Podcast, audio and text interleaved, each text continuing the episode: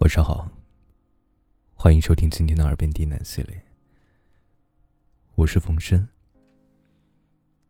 今天给大家带来一篇故事，成熟就是深谙世故，却不世故。对于一个打小在农村长大的孩子而言，被夸作早熟是一种荣耀。它意味着你足够懂事，可以分担父母的一些忧愁。但这也是一个怪圈，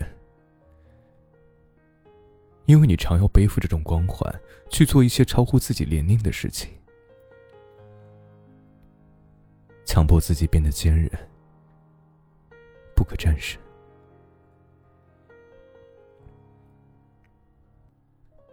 那年我13岁，刚刚上初中，爸爸妈妈外出打工，家里就扔下我和奶奶2个人。走之前他们问我，你和奶奶在家可以吗？其实我很想说不可以，但最终还是用力的点了点头。学校离家有3公里远，我是走独身，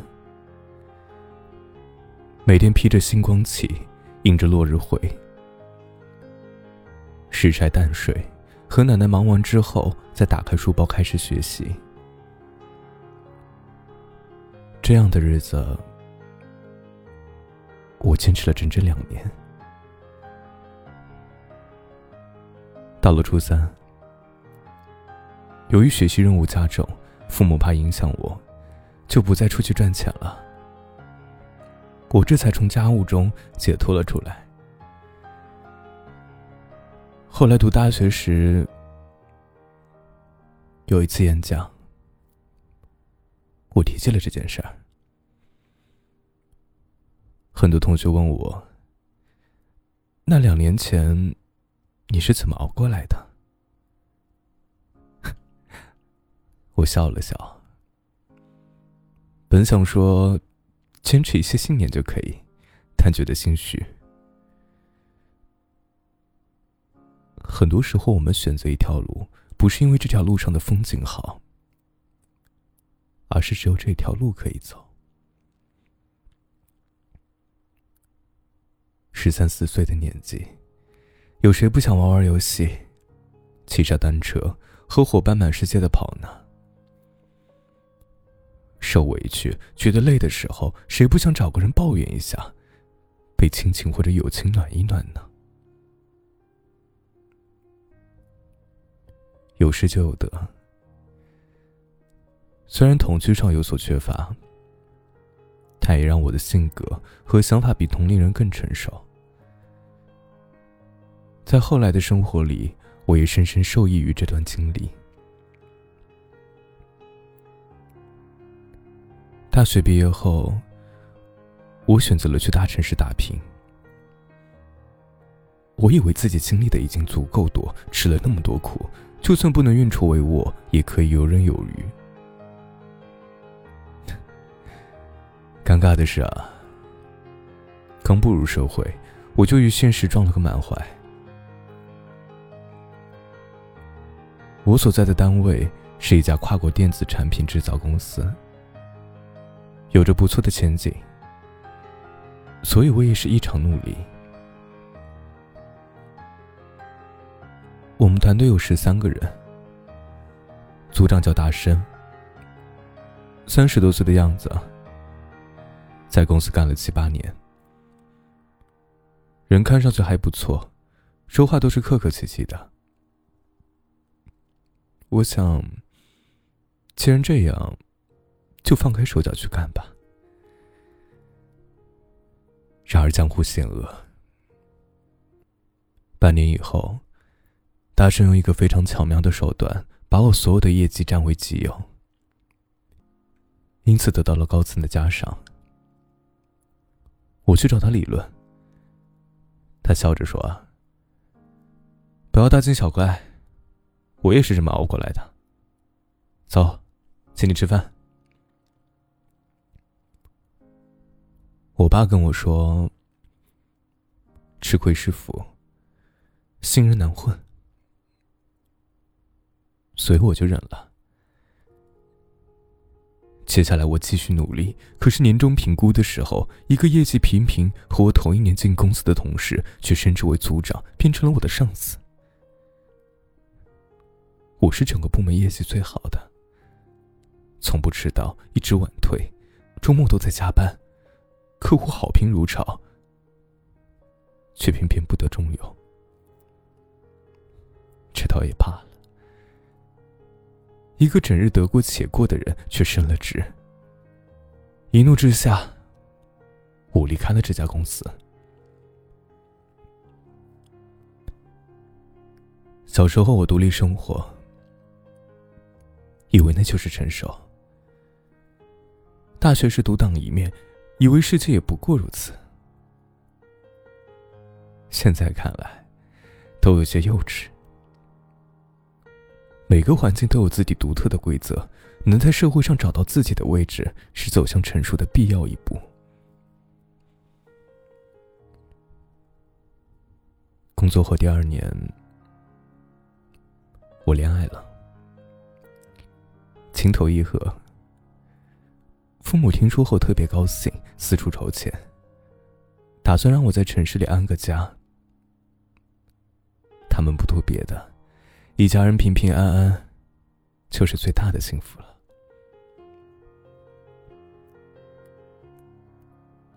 可是在一起2年之后，女友突然提出了分手，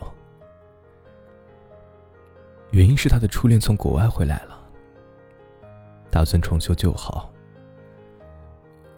失恋那段时间，我特别难过，常常喝醉，工作也不上心，我不幸被公司裁员。打拼了3年，忽然变得一无所有。心灰意冷之下，我回了农村老家。父母劝我，人总是要经历起起伏伏的，大不了从头再来啊。不久我便又回到了城里。我想，摸爬滚打3年多，我又成熟了一些，至少感情上不会再轻易受到伤害。毕竟人生有好多事要做，爱情不是唯一，还有亲情友情，而我也肯定能遇到陪我一生的人。如果我真的就这样退缩了，那才是辜负了家人、朋友以及关心我的人。同时，我也明白了一个最浅显的道理：好钢必然要用烈火淬炼。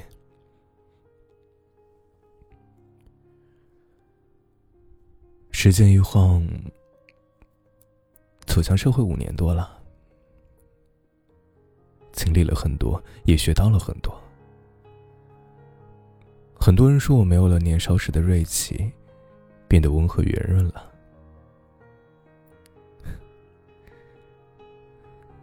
其实越长大，懂得越多，越能发现自己的不足。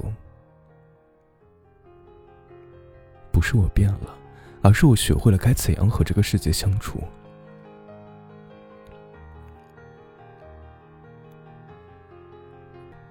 鲁迅先生曾说过，人世间真是难处的地方。说一个人不通世故，固然不是好话，但说他生于世故，也不是好话。一个人如果过于圆滑，便会失去本我，随波逐流。可一个人不通人情，同样也会被人群孤立。这么多年下来，我认为深谙世故却不世故，就是成熟的一种表现。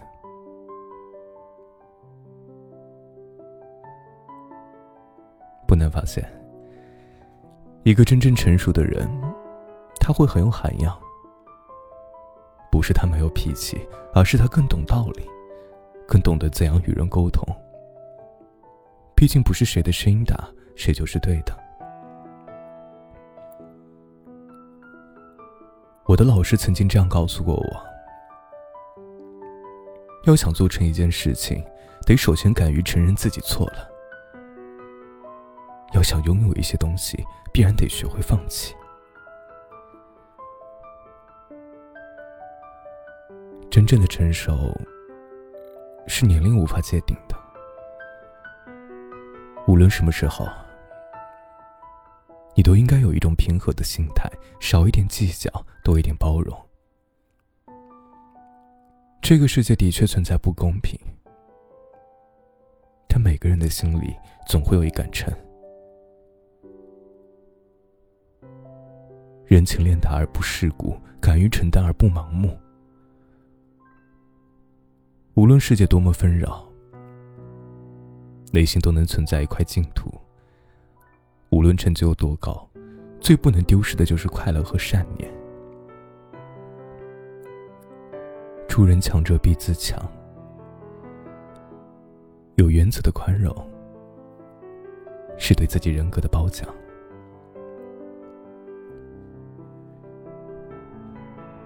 成熟不仅仅是一种责任，更是一种智慧。它代表着一个人存在的价值。最终，也将成就更好的自己。